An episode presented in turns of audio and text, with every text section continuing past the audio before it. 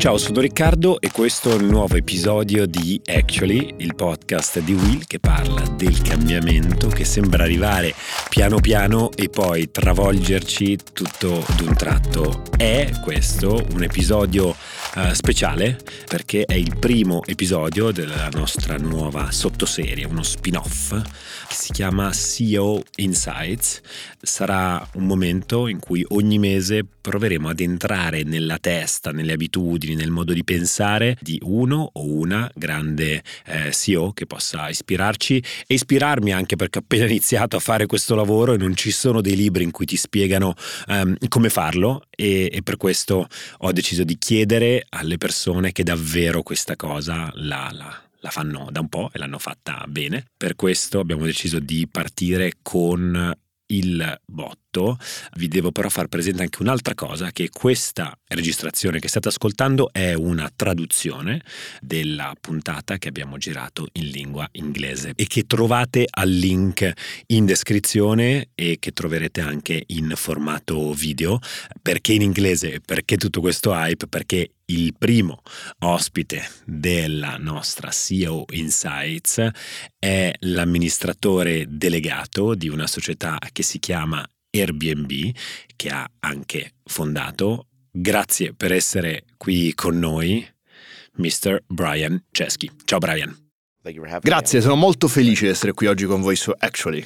Insomma, era un po' che non tornavi in Italia, giornate molto piene. Com'è andata a Torino? Ti ho visto impegnato alla Tech Week, sei riuscito a spaccare anche in una città e con un pubblico come quello di Torino. Com'è andata? Ah sì, dici che non è semplice? Beh sì, non è, non, non è semplice, non è semplice. Non è semplice perché, insomma, non è Napoli. It's not Naples. Chiaramente non è Napoli. Torino è una città considerata, diciamo, abbastanza eh, pacata, abbottonata, e quindi riuscire a, a spaccare con un pubblico di torinesi non è, non è così facile. Eh, allo stesso tempo, diciamo, avverto un po' di pressione perché le uniche due conversazioni che hai avuto in Italia sono una eh, con un signore che si chiama eh, John, John Elkan, sai, è abbastanza grande qua in Italia questo nome, abbastanza ingombrante, e la seconda è qui con me, con tale eh, Riccardo Auti. Insomma, avverto un po' di pressione, mettiamola, mettiamola così. Allora, da dove, da dove partire, da dove cominciare con te? Ci ho pensato tantissimo in queste, in queste settimane, insomma c'erano tantissimi eh, possibili punti d'ingresso, perché eh, devi sapere che io la tua storia, la vostra storia la conosco molto bene. Noi tutti qui in Will la conosciamo molto bene perché la nostra società è stata fondata da un ex eh, dipendente di Airbnb, il mio storico compagno di merende eh, Alessandro Tommasi, che credo tu abbia conosciuto eh, in altre occasioni, eh, e insomma e ci ha fatto, non ti dico il lavaggio del cervello, ma abbiamo assorbito, devo dire, davvero eh, parecchio i vostri, i vostri valori, i vostri core values, le vostre abitudini, le vostre eh, storie incredibili. Io le conosco molto bene, in particolare conosco anche un po' la storia della vostra fondazione, però credo che il modo migliore per partire e far capire un po' chi sei, chi siete, cos'è stata e cos'è la vostra azienda oggi sia partire per, spiegando che cosa c'entra una scatola, anzi due scatole di cereali con Airbnb. So maybe, um, yeah, I'll tell you the allora, probabilmente la storia più bella, te la racconto. È ottobre duemilasette, il mio coinquilino e mio amico di una vita, Joe, mi dice: vieni a San Francisco. Era un momento della mia vita particolare e andare a San Francisco mi sembrava la decisione che avrebbe potuto cambiare per sempre la mia vita. Arrivo a San Francisco, ma l'affitto è di millecentocinquanta dollari e io ho un problema, non posso permettermelo. Scopro però che quel fine settimana a San Francisco c'è una conferenza internazionale di design e tutti gli alberghi della città completamente pieni. A quel punto ci è venuta un'idea: e se trasformassimo la nostra casa in un bed and breakfast per la conferenza e offrissimo dei letti? Joe aveva tre materassini gonfiabili, quindi lo chiamiamo Air Bed and Breakfast. Costruiamo il sito, l'abbiamo lanciato e abbiamo ospitato tre persone in quei giorni. Poi torniamo dalle vacanze e ingaggiamo il nostro terzo cofondatore, Nate, che è un ingegnere informatico. Così costruiamo una piattaforma e la lanciamo in occasione di una conferenza tech, il South by Southwest, a marzo duemilaotto. Tra l'altro famosa per essere un momento in cui molte aziende tecnologiche lanciano i propri prodotti, prodotti, per esempio Twitter. In quell'occasione otteniamo solo due prenotazioni e considera che io ero una delle due. A questo punto costruiamo un'altra versione del sito e la lanciamo, pensando a come fare per superare il cosiddetto problema dell'uovo e della gallina, cioè la gente non vuole mettere le proprie case su Airbnb a meno che non ci siano già delle prenotazioni da parte dei viaggiatori che vogliono alloggiare con Airbnb. È complicato. Dovevamo trovare un'occasione in cui host e ospiti si trovassero allo stesso momento nella necessità l'uno dell'altro. E proprio in quel periodo, l'estate del duemilaotto, scopriamo che l'allora senatore Barack Obama, candidato alla presidenza degli Stati Uniti, stava organizzando una conferenza a Denver che avrebbe attratto un grande movimento di giovani in tutto il paese, persone sotto i trenta anni, sotto i venticinque anni. Fu un successo. Addirittura hanno deciso di spostare il comizio da un'arena da ventimila posti a uno stadio da sessantamila posti. Ma Denver non era in grado di gestire tutta quella gente. I grandi telegiornali parlavano di crisi abitativa e lì abbiamo capito che potevamo fornire noi gli alloggi. Quindi abbiamo lanciato il progetto per la terza volta in occasione della convention democratica. Al primo lancio a San Francisco abbiamo avuto tre prenotazioni, al secondo due prenotazioni e a Denver ne avevamo avute, non so, forse ottanta. A questo punto ci sembra di essere diventati enormi. Io pensavo che fossimo una rock band importante, poi la settimana La settimana successiva c'è stata una manifestazione dei repubblicani e poi niente. A quel punto ci siamo resi conto che se ci fossero state convention politiche come quella di Denver ogni settimana avremmo avuto un'azienda che poteva stare in piedi, ma chiaramente non ce l'avevamo. Quindi io, Joe e Nate cominciamo a cercare nuovi investitori. Il nostro obiettivo all'epoca era raccogliere centocinquantamila dollari con una valutazione di un milione e mezzo post money. Wow, pensate, un milione e mezzo. Sì, esatto, non un miliardo e mezzo, neanche quindici milioni, ma niente, continuiamo a ricevere mail di rifiuto, investitori che dicevano che quello non era il mercato giusto e quindi io e Joe abbiamo cominciato a finanziare la società con le carte di credito. Prendevamo una carta di credito con un massimale di cinquemila dollari, esaurivamo il massimale, prendevamo un'altra carta di credito ed esaurivamo pure quella. Abbiamo esaurito decine di migliaia di carte di credito, ma ancora nessuno voleva investire su di noi e nel frattempo l'economia stava rallentando, stava arrivando la recessione e noi eravamo in difficoltà. A quel punto pensiamo, abbiamo un'azienda che si chiama Hire Bed and Breakfast, magari possiamo fare qualcosa con la colazione. E quindi abbiamo iniziato a pensare di creare scatole di cereali a tema Barack Obama, che in quel momento era il favorito per le elezioni. Ci siamo chiesti, come si chiamerebbe un cereale a tema Barack Obama? Obama, il suo cognome inizia con una O, che ha la stessa forma di un cirio, così l'abbiamo chiamato Obama O's. Il nostro slogan era la colazione della speranza, ed era una specie di scatola di cereali che abbiamo disegnato noi, ma poi abbiamo pensato che in effetti avremmo dovuto essere apartitici. Airbnb deve riunire persone di tutti gli orientamenti politici e di tutti i gruppi demografici, quindi dovevamo avere anche una scatola di cereali a tema John McCain, che era in corsa per la nomination repubblicana. E quindi decidiamo di fare due scatole, una blu, quella di Obama, perché il blu è il colore del Partito Democratico, e una rossa, quella di John McCain. Ah, e poi scopriamo su Wikipedia che McCain era un capitano della Marina. Beh sì, storia incredibile quella di McCain in Marina. Il Capitan McCain era perfetto, a quel punto avevamo un'idea, ma un conto è avere un'idea come la nostra, un'altra è realizzarla. E su questo ci credo molto, la chiave è l'esecuzione, anche delle cose più stupide, e farlo con il massimo livello di serietà. Insomma, abbiamo trovato un fotografo professionista specializzato in cibo e un illustratore professionista che ci hanno dato una sorta di direzione artistica e abbiamo fatto disegnare le scatole. A quel punto avevamo i disegni di queste scatole e dovevamo trovare qualcuno che ce le realizzasse. Ricordo che Joe chiamò Kellogg's e General Mills dicendo «Ehi, vogliamo produrre cento duecentomila scatole di cereali» e loro fecero finta di non sentirci. Poi trova un ragazzo che ha frequentato la Disney Alumni e che vive a Berkeley, in California, e gli chiede di aiutarci. Noi volevamo stampare quelle scatole ma non avevamo i soldi. Il ragazzo gli risponde che non poteva stampare centomila scatole di cereali, ma ci avrebbe fatto un favore stampando gratis mille scatole, cinquecento per Obama e cinquecento per McCain. E se le avessimo vendute l'accordo era riconoscergli una piccola royalty per compensare i costi. Eravamo gasatissimi, ci stavano per consegnare un migliaio di scatole di cereali, ma il problema è che non mi ero accorto che non fossero assemblate. Ok, e quindi cosa avete fatto? Eh, erano pezzi di cartone piatti, bisognava piegarli e incollarli. Quindi ci siamo messi lì, una ad una, le abbiamo piegate e costruite. Ah, e poi c'era il problema dei cereali. Quindi io e Joe siamo andati letteralmente al supermercato e abbiamo comprato mille scatole di cereali e le abbiamo accatastate nel nostro appartamento. A quel punto eravamo pronti, ma ora veniva la parte più complicata, come diffondere la notizia. Ricordo di aver avuto due conversazioni, una con un mio amico che aveva una startup, aveva comprato una cosa chiamata Media List. Non so se esistono ancora, ma nel duemilaotto c'erano delle liste che si potevano comprare per ottenere l'indirizzo di posta elettronica delle persone.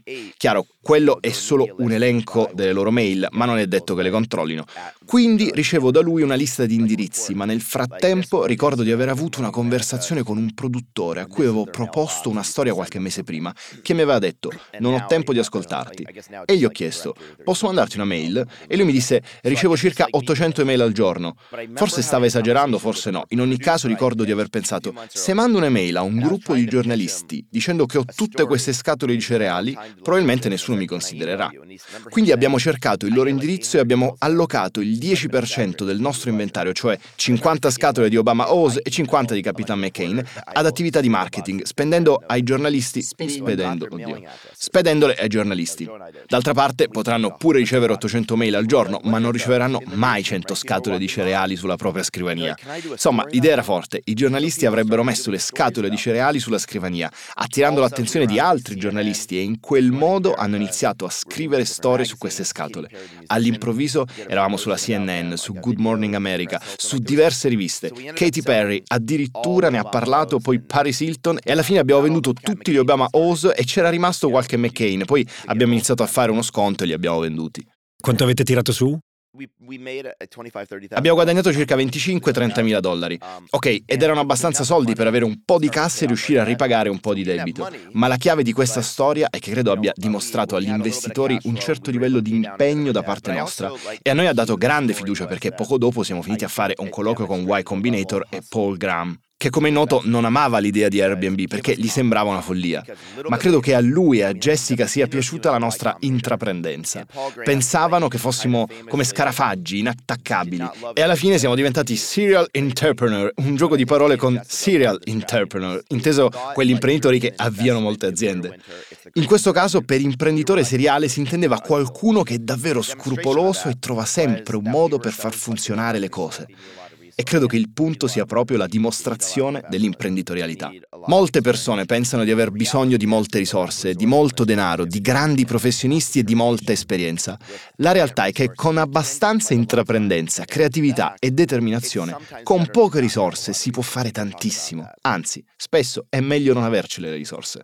Ecco, vedi il valore della scarsità, di, di dover lavorare eh, con poco, e poi vabbè anche il valore e l'importanza di essere designer. Voi eravate eh, due designer in un mondo di techie bros ingegneri. A proposito, quando ho fondato Airbnb con Joe e Nate, ricordo che la gente diceva «I designer non fondano le aziende». Sì, posso immaginarmi eh, due persone come voi con la vostra formazione eh, in un posto appunto pieno di matematici, ingegneri, super economisti e fisici come Y Combinator. Fu un'eccezione perché Paul Graham diceva che Y Combinator era per gli hacker. Tra l'altro eh, ha pure scritto un libro, Hacker and Painter. Io e Joe eravamo più vicini a pittori che ad hacker, anche se ci definiamo all'intersezione fra i due. Ci descrivevano come no technical, mentre Nate era technical. Spesso no technical veniva definito un manager, una persona di business. E credo che un designer non sia effettivamente tecnico come un ingegnere, ma non sia neanche un non tecnico come un manager, nel senso che un designer è ovviamente molto vicino al prodotto. Il designer è necessario per la buona riuscita del prodotto. In ogni caso è stata una storia fantastica. Wow, come dicevo, questa storia la conosco piuttosto bene, ma è incredibile sentirla dire direttamente da te. Grazie mille per avercela raccontata, perché comunque rimane davvero davvero stimolante, spero anche per chi ci sta ascoltando e guardando. Ora vorrei tornare ancora alla natura di questo podcast, che in realtà è un'indagine sugli individui, e quindi Brian come individuo. Partiamo però, sembra controintuitivo, da qualche numero sulla tua azienda e poi arriviamo a te. Ora, Airbnb duemilaventidue, non ho preso adesso le stime sul duemilaventitré. Eh, duemilaventidue parliamo di otto virgola quattro miliardi di fatturato e quasi due miliardi di utile. Sì, siete profitable. Eh, quattrocento milioni di notti eventi ed eh, esperienze prenotate nel solo duemilaventidue. quindicimila dollari è il reddito medio che Airbnb genera eh, mediamente appunto per gli host negli Stati Uniti. Operate in più di centomila città in giro per il mondo. La capitalizzazione di mercato si aggira oggi diciamo attorno ai ottanta novanta miliardi di eh, dollari, ma avete toccato a un certo punto nel duemilaventidue i centotrenta miliardi di dollari. Inoltre ogni giorno vi dovete confrontare con cento duecento migliaia di nuove normative che riguardano la vostra azienda, e poi arrivano gli attivisti che dicono siete buoni, cattivi, vi accusano a torto o a ragione di eh, tanti mali del mondo. E insomma, l'amministratore delegato di tutto ciò, il C E O, provo a mettermi nei tuoi panni. Dimmi, ti svegli la mattina e insomma devi gestire tutta questa roba qua. Mi racconti precisamente ogni mattina quando ti svegli fino a sera cosa fai? Um. È una bella domanda. Allora, ti racconto la mia routine quando sono a San Francisco, dove trascorro, diciamo, due o tre settimane al mese. Per il resto la routine è diversa perché viaggio molto. Per esempio, ora sono stato a Londra, Parigi, Torino, Milano, e quando sono qui ho un sacco di cose da fare. Visito i nostri uffici, incontro gli host, a volte incontro politici, regulator, funzionari governativi, e poi ovviamente faccio tante interviste per raccontare Airbnb. No, ok, ok, vorrei proprio entrare eh, nel merito, cioè alla mattina ti svegli, eh, cosa fai? Leggi, eh, ti alleni? Come funziona la tua routine, intendo dire? Allora, parliamo di San Francisco. Questa è la mia routine. Mi sveglio intorno alle nove o otto e trenta. Sai, in realtà mi piace stare sveglio fino a tardi, quindi vado a dormire alle due. Cerco di non iniziare la mia giornata con una riunione prima delle dieci. Sono una persona ritardataria e ho scoperto che ognuno ha ritmi diversi. Poi in realtà penso molto bene tra le otto, le nove di sera e mezzanotte. Ok, quindi mi sveglio e controllo il telefono. È una cosa che sto cercando di eliminare, ma ancora non ci riesco. Controllo i messaggi, le mail, magari i messaggi su Twitter. Poi, se sono disciplinato, faccio cardio fitness in palestra o con il Peloton in camera mia per venti trenta minuti. Nello scenario più idealistico salgo al piano di sopra. Aspetta, devo chiarire che vado in ufficio forse tre quattro giorni alla settimana e di solito lunedì non ci vado. Quindi, se lavoro da casa, ci siamo solo io e Sophie, il mio golden retriever. Mi sveglio, le do da mangiare, la porto a fare una passeggiata, dato che viviamo vicino a un parco, poi preparo la colazione e a quel punto inizio a leggere, ovviamente prima della prima riunione della giornata.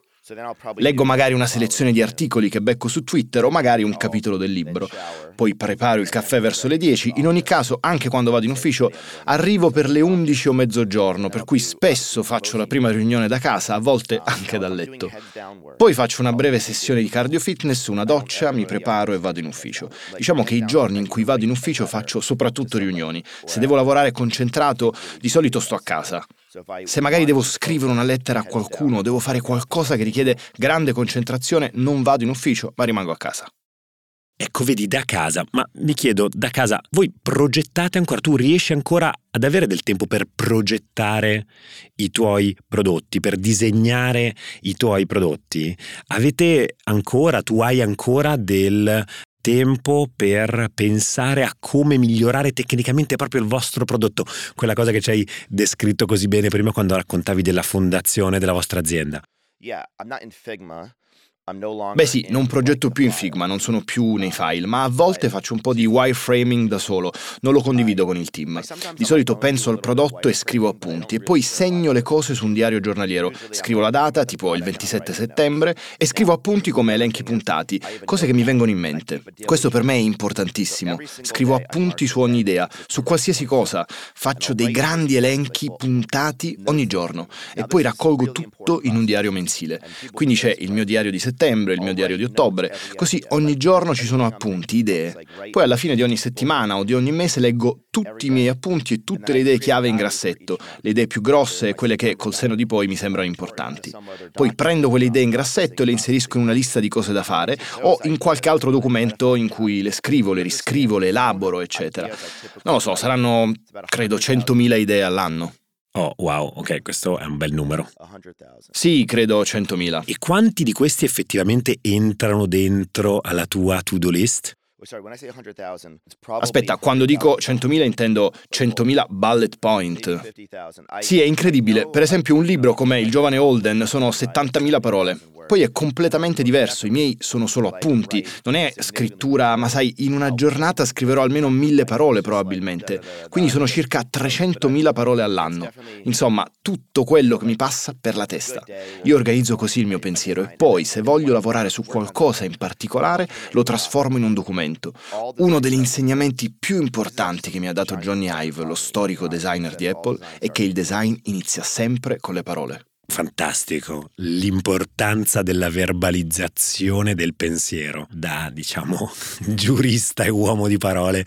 Mi lascia a bocca aperta sentirti dire una cosa del genere. Tutto il design inizia con le parole, anche un prodotto. Ecco, consiglierei ai designer di fare in modo che il loro design inizi con le parole. Solo dopo si passa alla progettazione. E questo è particolarmente vero nel mio caso. Io mi fermo alle parole e devo essere bravo a trasmetterle affinché gli altri designer di Airbnb possano trasformare le mie parole in un prodotto. E poi io li supporto con una review settimanale, bisettimanale o trimestrale. Quindi di solito si inizia con le parole. Chiaramente le idee partono dal team e poi le rivediamo insieme, io mi occupo dell'editing. Questo mi piace, questo no, proviamo questo, cosa ne pensi di quest'altro? Comunque, torniamo al mio programma.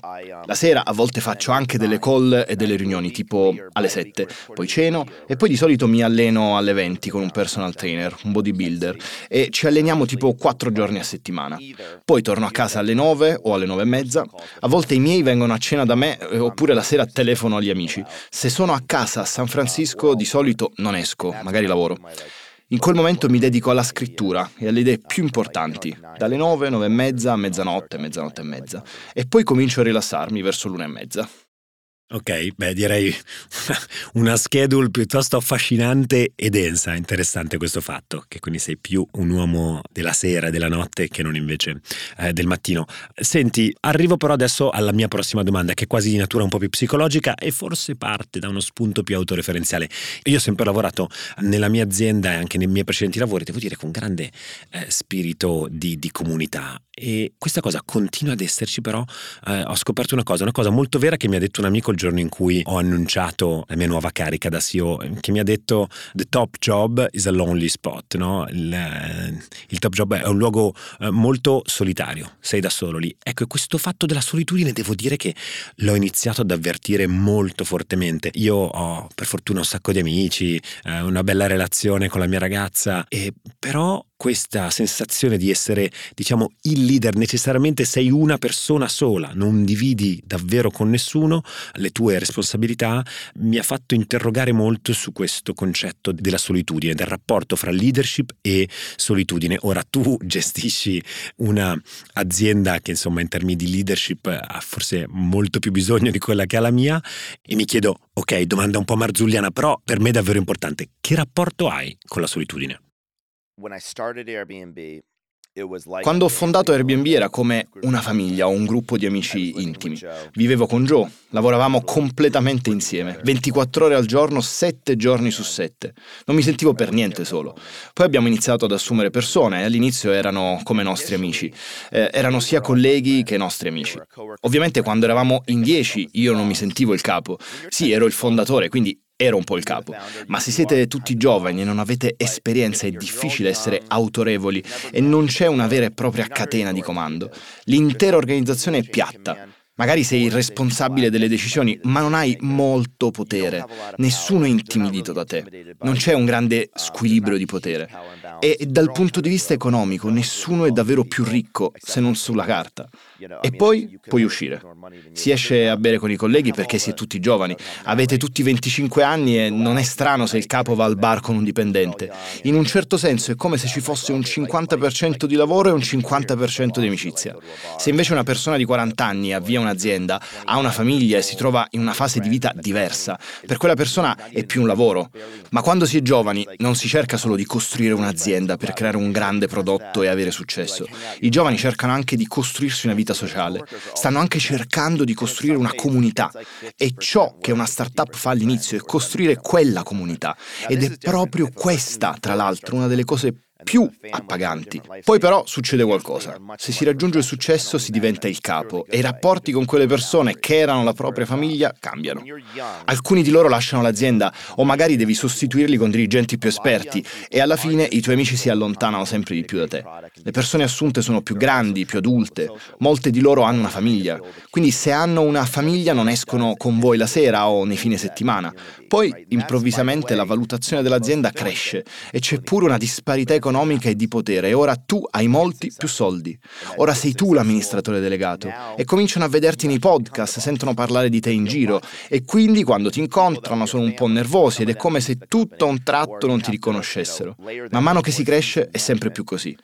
Si è più cauti su come ci si presenta agli eventi dei dipendenti.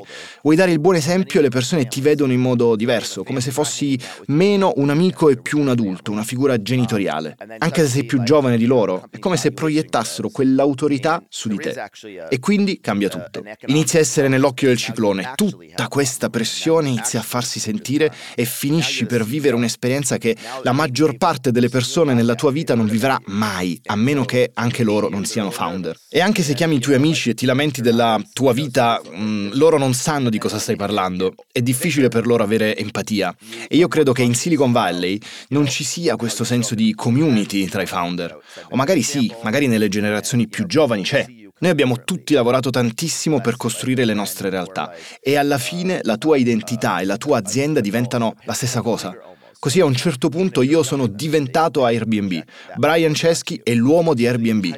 È incredibile quanto veloce accada. È come se tu, con il tuo gruppo di amici, in un giorno decideste di scalare una montagna. E ora che siete arrivati in cima alla montagna, ci si sente un po' più soli.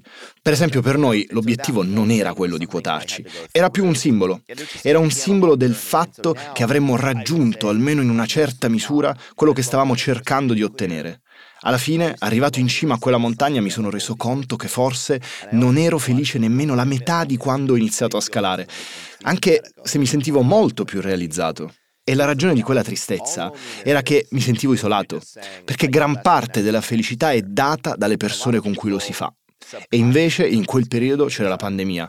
Io ero connesso su Zoom ventiquattro ore su ventiquattro. A un certo punto mi sono reso conto di essere davvero solo e ho pensato, wow, devo ricostruire la mia vita sociale. Devo ricostruire le amicizie e non possono essere solo basate sul lavoro. E così è iniziato un lungo percorso. E ora mi sento molto meno solo. Sai, quando ero più giovane pensavo che la solitudine fosse qualcosa che sperimentano solo le persone anziane. E penso anche che molte persone non vogliono ammettere di sentirsi sole, o magari non se ne rendono conto. Io penso che alla fine la solitudine sia solo un modo per dire che abbiamo meno legami di quelli che desideriamo. Direi che una grande percentuale di noi, se state guardando, probabilmente ha avuto dei periodi di solitudine durante la pandemia e forse non si è nemmeno resa conto di quello che sta provando. E la solitudine spesso è un precursore dell'ansia, è un precursore della dipendenza, può essere un precursore della depressione, della tristezza e può anche essere un precursore dell'odio. In effetti, molte persone si uniscono a gruppi violenti solo per sperimentare l'appartenenza a quel gruppo. Possiamo pensare alla solitudine come a una disconnessione, perché siamo creature progettate per avere legami ricchi e la vita moderna può occasionalmente separare o sfilacciare questi legami. Se non stiamo attenti e viviamo solo in un regno digitale e non troviamo il tempo per la nostra famiglia e i nostri amici, allora questo può renderci tristi e magari non ce ne rendiamo nemmeno conto. Wow, quello che dici secondo me è molto utile sia per chi si trova nella mia posizione, ma anche in realtà per chiunque lavori o svolga un lavoro con delle responsabilità. Naturalmente mi tocca tagliare un sacco di domande che vorrei farti, però proseguo um, ripercorrendo in realtà un momento naturalmente molto significativo della vostra storia. Due anni fa scoppia una cosa che si chiama Covid, che impatta diciamo molto significativamente il tuo settore, il settore del turismo, che passa letteralmente da un giorno all'altro da cento a zero. La seconda più grande industria al mondo passa da cento a zero e tu ti occupi di quella roba lì. Come avete reagito? Diciamo ormai è storia, siete considerate forse una delle aziende che in quel caso sì davvero vale quella parola. più resilienti del Covid, siete riusciti a trasformare il vostro modello di business molto rapidamente, passando da affitti brevi a affitti di medio periodo, quindi da venti e trenta giorni in più, perché la gente cercava quel tipo di, di, di esperienza. In quei giorni hai rilasciato un'intervista che in qualche modo raccontava della tua ispirazione, dove stavi portando l'azienda, un'intervista meravigliosa con il mio giornalista preferito nel mondo, Derek Thompson di, di Atlantic, e per la prima volta in quel caso ti ho sentito utilizzare, parlare del termine workation, che sarebbe quindi una crasi fra work e vacation, che in qualche modo la discussione si incentrava su questa idea di uno spazio, di una vita sempre più ibrida. Basta i confini fra lavoro e vita, anche fisici, perché? Perché si lavora da casa, perché si lavora in degli spazi e in dei luoghi dove tipicamente si faceva anche vacanza, e quindi tutto, tutto più ibrido. E in quel caso ne parlavate con Derek, meravigliosa chiacchierata, in termini in qualche modo no, futuristici, quindi il mondo andrà in quella direzione, questo è il rapporto, sempre più intrecciata la vita e il lavoro. Ora, duemilaventitré, tre anni dopo, ti chiederei di fare qualche considerazione su questo concetto. È davvero il futuro? Sei convinto che davvero stiamo andando in quella direzione? Sappiamo che è un momento in cui ci sono significative marce indietro, per esempio sul remote working. Come la vedi? Stiamo andando in quella direzione lì, sempre più ibrido, vita e lavoro, o sono cambiate le cose? Lo descriverei così. Prima della pandemia la maggior parte delle persone andava in ufficio cinque giorni alla settimana, poi ogni tanto faceva viaggi di lavoro e si prendeva una vacanza.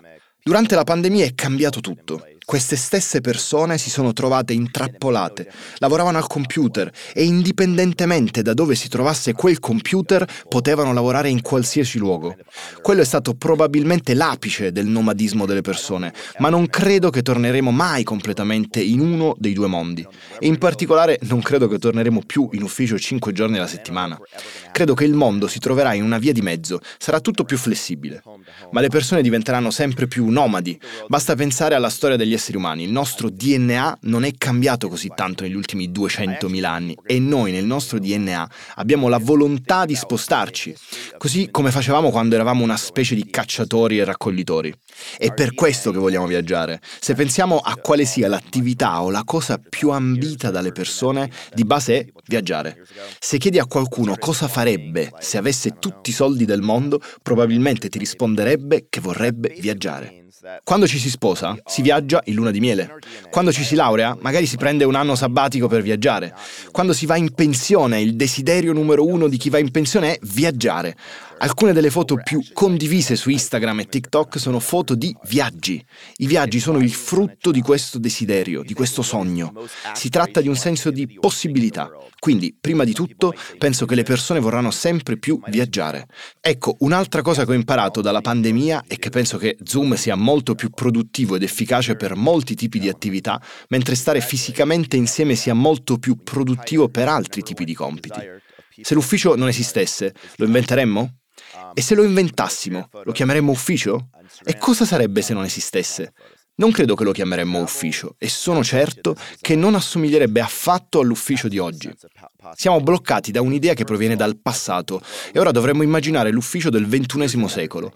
Ma ecco l'altra intuizione che ho avuto. Ho fatto un viaggio in Europa, sono stato a Londra, sono stato a Parigi, a Torino, a Milano e quattro o cinque membri del mio team di collaboratori sono venuti con me. Quegli stessi collaboratori lavorano con me da tempo, sono andato in ufficio con loro tante volte e ho fatto tante chiamate su Zoom. Ma posso dirvi che trascorrere insieme questi giorni è stato un modo per conoscerli dieci volte meglio. Una settimana di viaggio è come sei mesi in ufficio. In ogni caso, credo che saranno sempre meno le aziende che limitano i talenti a vivere intorno alla loro sede. Le persone saranno più agili, più flessibili.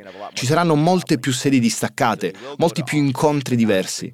Ci saranno molte più persone che viaggeranno insieme. Certo, continueranno ad andare in ufficio, ma non così frequentemente. Lavoreranno da casa per concentrarsi, come faccio io, e poi magari lavoreranno da remoto durante l'estate quando vorranno stare vicino alla spiaggia o dalla montagna quando vorranno sciare. Potrebbero magari andare in uffici diversi per un mese o poco più. Quindi penso che il futuro non sia semplice.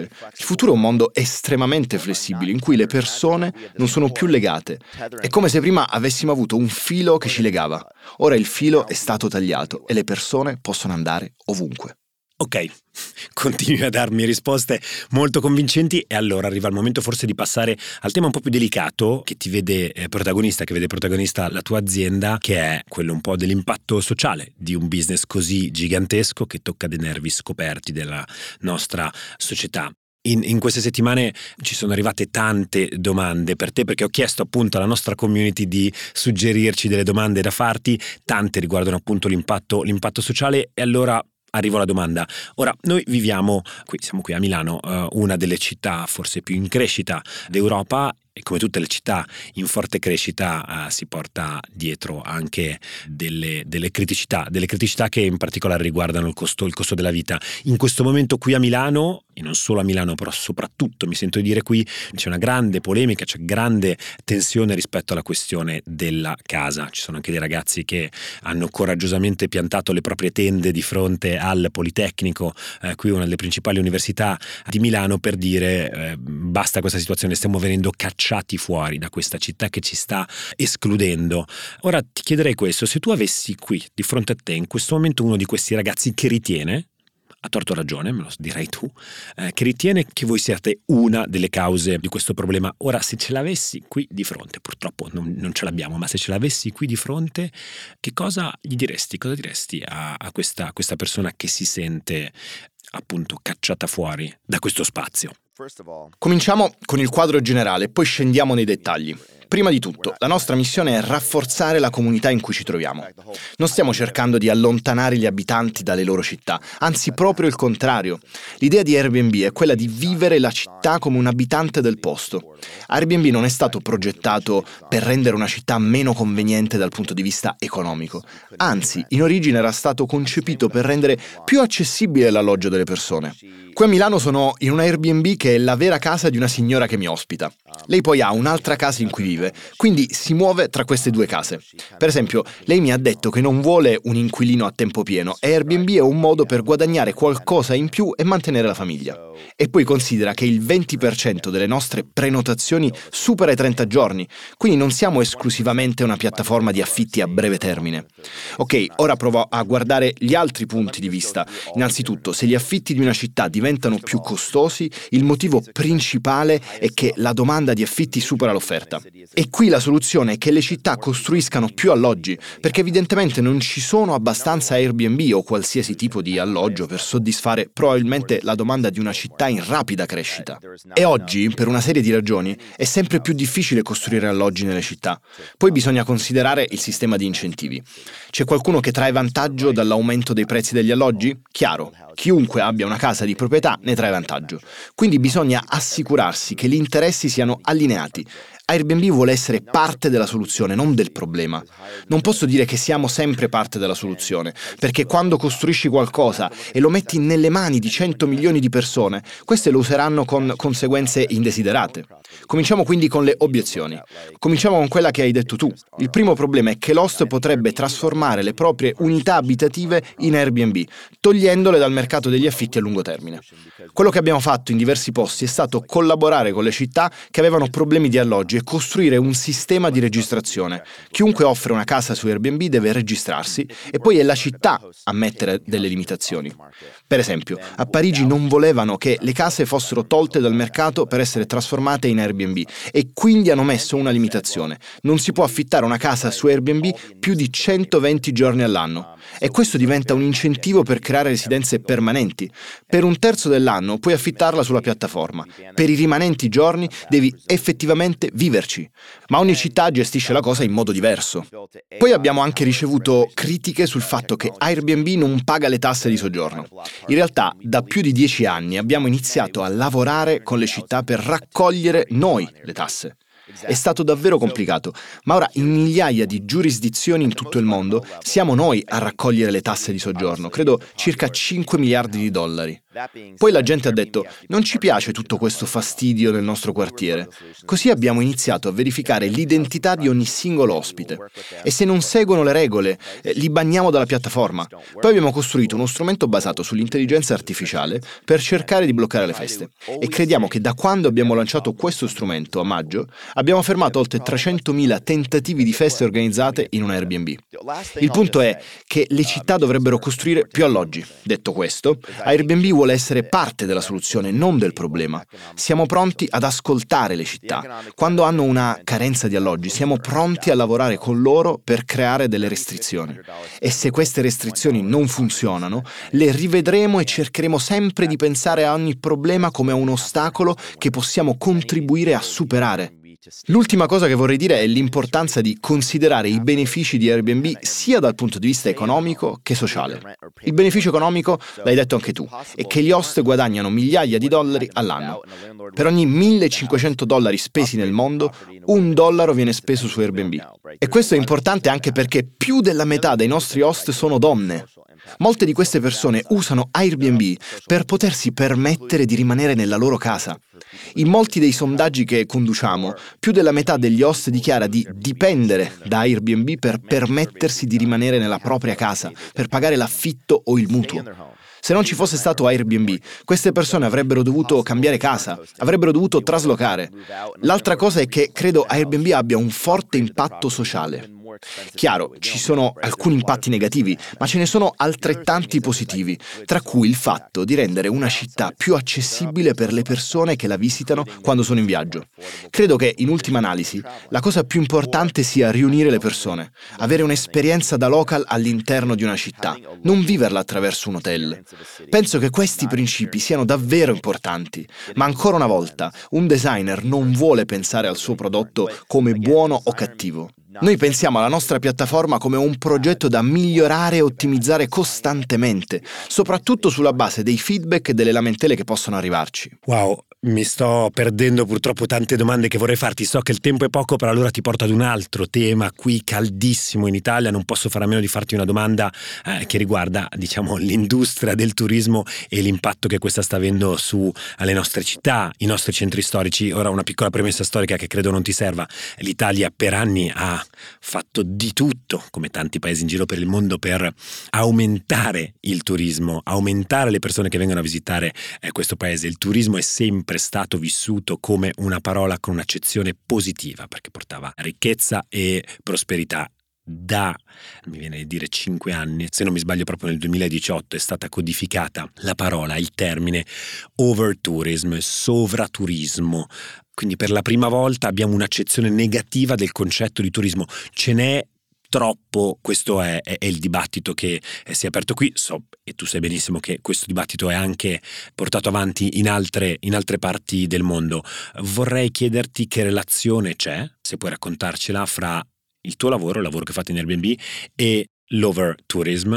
In che misura siete parte del problema? In che misura potreste essere anche una soluzione?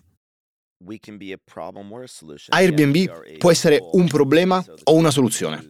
Anche in questo caso siamo uno strumento e come ogni strumento può essere usato a fin di bene o in un modo che non piace alla gente. Parliamo quindi dell'overtourism o di come possiamo essere parte della soluzione, perché anche in questo caso vogliamo sempre sentire le soluzioni. Cominciamo con la parola overtourism. È come se ci fosse troppo turismo nel mondo. C'è un eccesso di turismo a livello globale? C'è semplicemente troppo turismo nel mondo? Non credo. Ecco, nel millenovecentocinquanta, cinquanta milioni di persone hanno attraversato il confine di un paese per viaggiare. Prima della pandemia abbiamo registrato oltre un miliardo di prenotazioni, persone che hanno attraversato i confini del proprio paese per viaggiare. Il settore dei viaggi ha quasi le stesse dimensioni del petrolio. D'altra parte, come dicevamo prima, i viaggi sono un istinto naturale e sono il modo in cui si esplora una nuova cultura, in cui ci si muove, si sperimenta. È una delle grandi gioie e dei desideri della vita delle persone. Credo che se le persone viaggiassero di più, avrebbero una mentalità più aperta e ci sarebbero molti meno conflitti. I viaggi possono risolvere molte cose nel mondo e io non credo che ci siano troppe persone che viaggiano nel mondo. ma credo che quando si parla di eccesso di turismo si intenda qualcosa di molto specifico. Si intende dire che ci sono troppe persone che vanno nello stesso posto nello stesso momento. E in effetti è così. Quando vado a Venezia, quando vado a Firenze, me ne rendo conto. Credo ci sia una questione di proporzioni. Per creare una comunità perfetta c'è bisogno di una certa percentuale di local e di una certa percentuale di turisti. Se ci sono troppi turisti, diventa un museo o Disneyland. Se ci sono troppi local e nessun turista, la città potrebbe subire conseguenze economiche. Insomma, è una questione di equilibri e noi ancora una volta vogliamo essere parte della soluzione. Gli hotel non sono presenti in centomila città, mentre noi sì. La ragione è che magari un hotel non può permettersi di stare in quella città. Io vengo da Diskin, a Newark, una piccola città, e per quanto ne so, non credo ci sia un hotel in queste città. Siamo una città di ventimila abitanti, perché mai dovremmo avere un hotel? Però ci sono gli Airbnb. Gli Airbnb sono molto più distribuiti. Poi c'è la questione della permanenza. Le persone di solito soggiornano in hotel per due o tre giorni, mentre quasi la metà delle prenotazioni di Airbnb è superiore a una settimana. E infine gli hotel di solito sono concentrati in un'unica zona all'interno delle città, mentre gli Airbnb sono molto più distribuiti anche a livello locale. Il punto però è che le persone non vadano sempre nelle stesse cinquanta o cento città. Una volta ero in Francia, ho incontrato il ministro del turismo e mi ha detto: vogliamo che la gente non venga a Parigi, ma venga in altre parti della Francia. Il punto è che dobbiamo rendere popolari nuove destinazioni. Quindi quello che abbiamo fatto è pensare a come potevamo contribuire alla soluzione. E abbiamo lanciato una nuova funzione che permette di indicare se si è flessibili nelle date. E in quel caso ti mostreremo la stessa destinazione, ma magari in un periodo più economico. Un'altra cosa che abbiamo fatto è trovare un modo per farti scoprire nuove destinazioni. Se chiedi alle persone di scegliere una destinazione, queste digiteranno i soliti: Roma, Parigi, Milano, Londra, New York, Los Angeles, e tutti andranno negli stessi posti. Ma se permettete alle persone di navigare su una mappa, potrebbero scoprire una casa in una città città in cui non hanno mai pensato di andare. Airbnb può essere parte della soluzione distribuendo le destinazioni, e questa è sicuramente la nostra visione. Sono d'accordo che oggi ci siano troppe persone che vanno nello stesso posto nello stesso momento, ma credo che questo sia in parte dovuto anche all'infatuazione per il turismo di massa, all'infatuazione per il fatto di trovarsi davanti a un monumento, di scattarsi un selfie, di voler fotografare la Monna Lisa perché è famosa. Ma perché? La parola turismo, per quanto ne so, deriva dal Grand Tour. Il Grand Tour era una cosa che accadeva, credo, nel diciassettesimo secolo, quando gli uomini aristocratici, in genere inglesi o londinesi, facevano un soggiorno di un paio d'anni in Italia o in Francia e andavano, per esempio, a Parigi o forse a Venezia e studiavano la pittura per sei mesi. E quello studio ora è diventato scattare una foto a un quadro dietro a un vetro senza alcun contesto. Diventiamo privi del contesto sociale e culturale. Quindi la mia visione del viaggio è un'attività che si interseca con la vita di un luogo. Non sei più un estraneo che soggiorna in un albergo, che visita gli stessi posti in cui vanno tutti gli altri, ma sempre più persone sparse per il mondo che soggiornano più a lungo e quando vanno da qualche parte hanno un interesse per la comunità locale. Questo sarebbe il modo in cui progetterei l'industria dei viaggi, se potessi. Siamo una piccola percentuale dell'industria dei viaggi, ma credo che nei prossimi dieci o venti anni potremmo contribuire a orientarla verso questa nuova visione. Ok, abbiamo finito, però adesso ti faccio una domanda che mi sono ripromesso di fare a tutte le persone che mi troverò di fronte in questa nuova serie.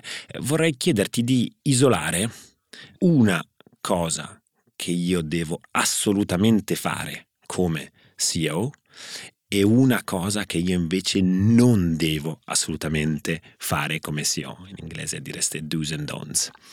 Mi aiuti? Ok, un consiglio è quello di circondarvi di persone con le quali desiderate lavorare. Non accontentatevi mai delle persone con cui lavorate, mai. Anche se avete centinaia di persone, e a costo di avere un'azienda più piccola. Magari impiegherete più tempo a costruire la vostra azienda, ma probabilmente sarete più felici e alla lunga avrete un'azienda migliore. Ora, me ne vengono in mente tante altre, te ne do un'altra. Stavolta qualcosa da non fare. Non scusarti mai per quello che sei o per come vuoi gestire l'azienda.